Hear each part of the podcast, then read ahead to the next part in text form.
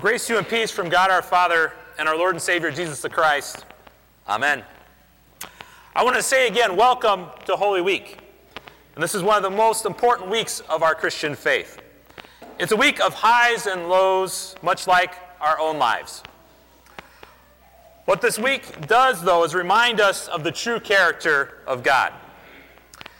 And interesting enough, though, this true, true nature of God is one that can be quite confusing to us. And we have seen this in the Gospel of John that we've been studying these last couple of months, as well as in the book of Exodus, which we have been in, in this month. And I hate to tell you this, but it's no different this week. Now, when, what were the people waving in our text today? What were those things that you have in your hand? They are palm branches, right? Wave them for me. We got to get some use out of them, right? There we go, there we go. So, as I was telling the kids, did you know that the palm branches were the sign of victory in almost all of those ancient cultures? So the people are waving them. The people are waving them. There we go. So, why were they waving them for Jesus as he entered Jerusalem? They knew that he had come in victory to save them from the Romans, or so they thought. But we know that Jesus never good when the sermon comes out backwards, was actually there for a higher purpose. Jesus came in victory not to overthrow the Roman government, but to have victory over an even more deadly, insidious enemy, which was death. However, the people could not see this. They were disappointed when Jesus didn't do what they thought. I wonder how many times have we felt like this in our own lives? We think we know what Jesus is going to do, and then something completely different happens. It is with the same thought process in mind that we wrap up our series, Getting Through What We Are Going Through, this week.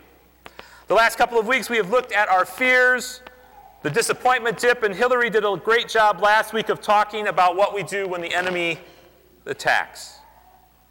Today, we look at some biblical advice to change our life, which goes at first glance in a direction that we don't expect. To begin with, we start with the question Do you have anybody, or do you have somebody in your life who you can regularly listen to and learn from?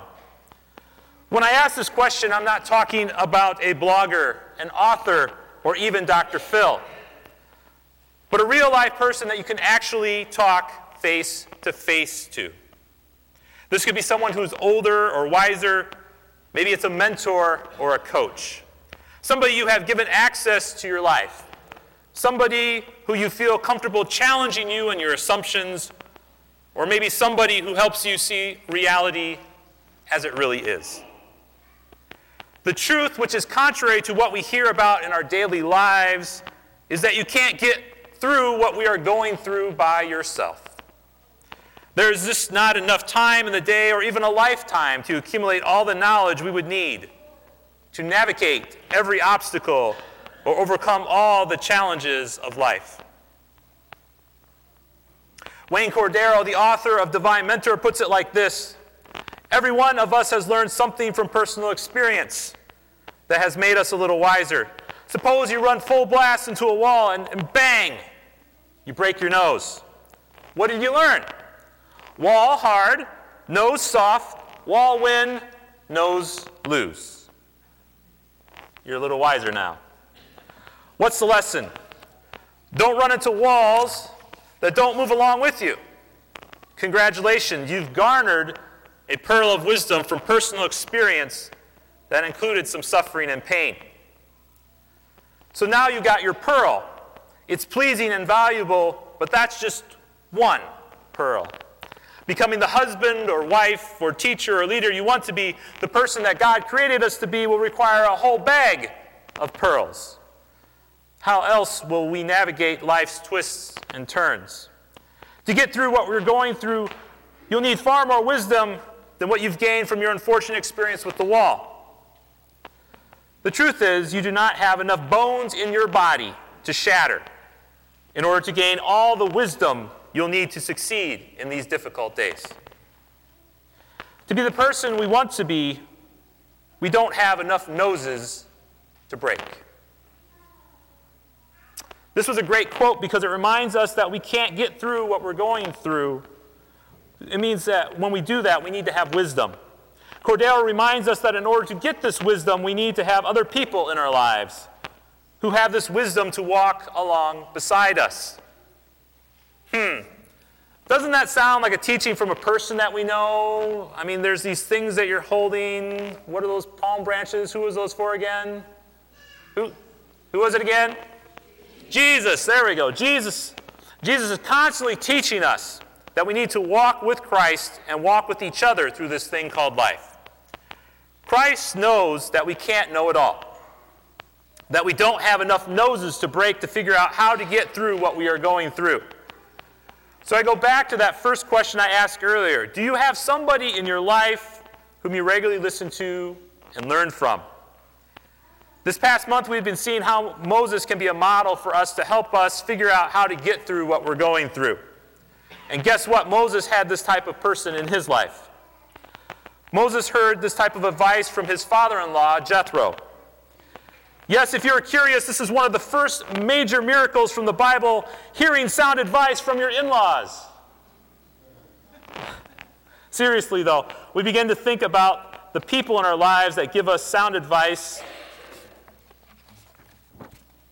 to help, get through, help us get through what we're going through, we have to think about what characteristics they have to possess that will actually help us. So if you have a Bible in front of you, there should be some black ones there. If you have your Bible app, I'd like you to open your Bible. It's on page 57. We're going to go to Exodus chapter 18. Exodus chapter 18. We're going to be starting with verse 13. And as we're having people turn to that page or looking it up on their app, I'm just going to give you a little bit of context to where we're at. Moses and the people of Israel have defeated the Amalekites last week. And so they've continued their journey. And Moses is the leader who has been doing everything for the people since they have left slavery in Egypt. He has been the executive, legislative, and the judicial branch all wrapped up in one. Now, like I said, let's look at verse 13 of chapter 18. And it reads that the next day Moses took his seat to serve as judge for the people, and they stood around him from morning till evening.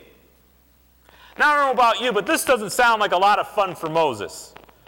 Truthfully, he had a problem because he is stuck doing this work all day and night, which means Moses can't do the other things a leader needs to do, let alone be a father, let alone be a husband, let alone be a friend. Now, before we go any further, I'd like you to take out your message notes if you'd like. Again, they're great for doodling on the back or writing your grocery list if you like, but on the front, there's some couple questions that we're going to talk about today. Now, in order to find the man or woman who can help us get through what we're going through, they have to have two very important qualities. The first question we need to ask ourselves about them is do they have cred? Meaning, do these people have credibility? So that's the first question on your sheet. And Jethro does. We find in Exodus 8:1 that Jethro is a priest from Midian.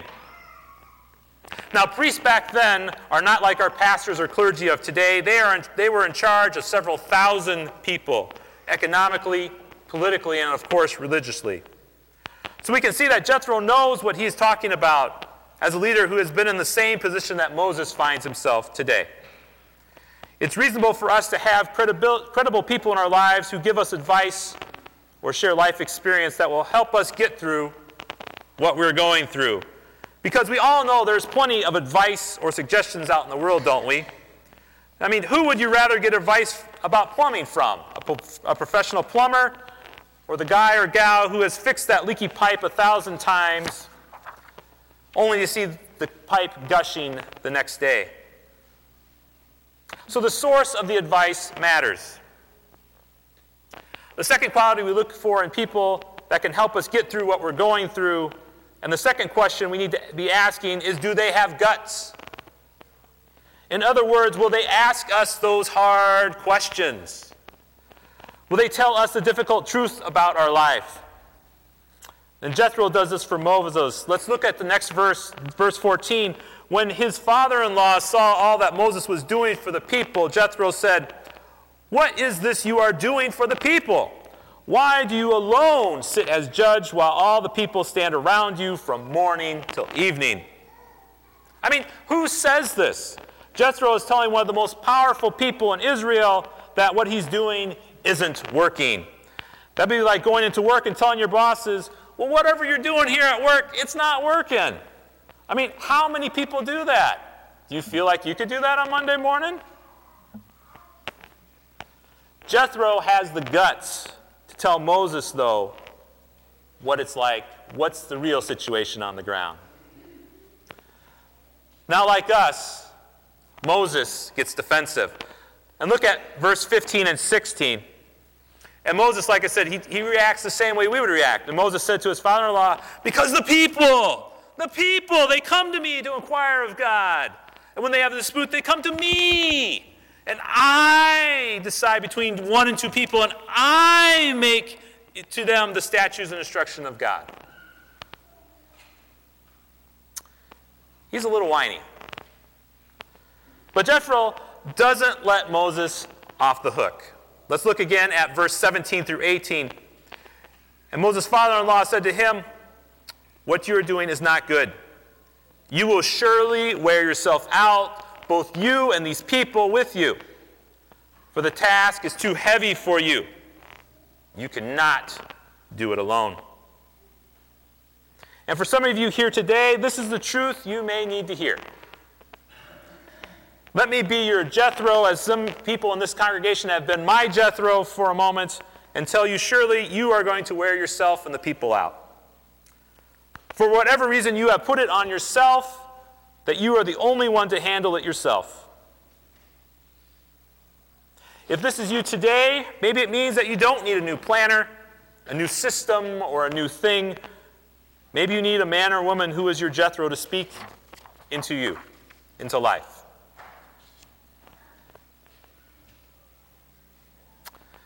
The final question for your message notes is Do you have a Jethro in your life? And the reason that this is important that we can have this person to walk with can be seen in verse 24 of chapter 18. So Moses listened to his father in law and did all that he said. Moses listened to his father in law. And what happened because Moses did this? Moses was able to complete the task he was sent forth by God to do, and he did it well. In Deuteronomy, we were reminded of this in chapter 34, verse 7, which reads Moses was 120 years old when he died, yet his sight was unimpaired, and his vigor or strength had not abated. So when we are going through, when we are getting through what we are going through, we can see that when we have somebody in our life with credibility and guts who is willing to speak truth to us, that we can get through to the other side. And even, believe it or not, do it well. So this week, heck, this next month, I want you to find this man or woman that can be your Jethro if you don't have one. If you do have one, write them a thank you card saying, Thank you for walking with me. Because from the teachings of the Bible and the radical words of Jesus on this Palm Sunday, we are not designed to go through this life alone. When we do find those other people to walk with, surely we can get through what we are going through. Amen.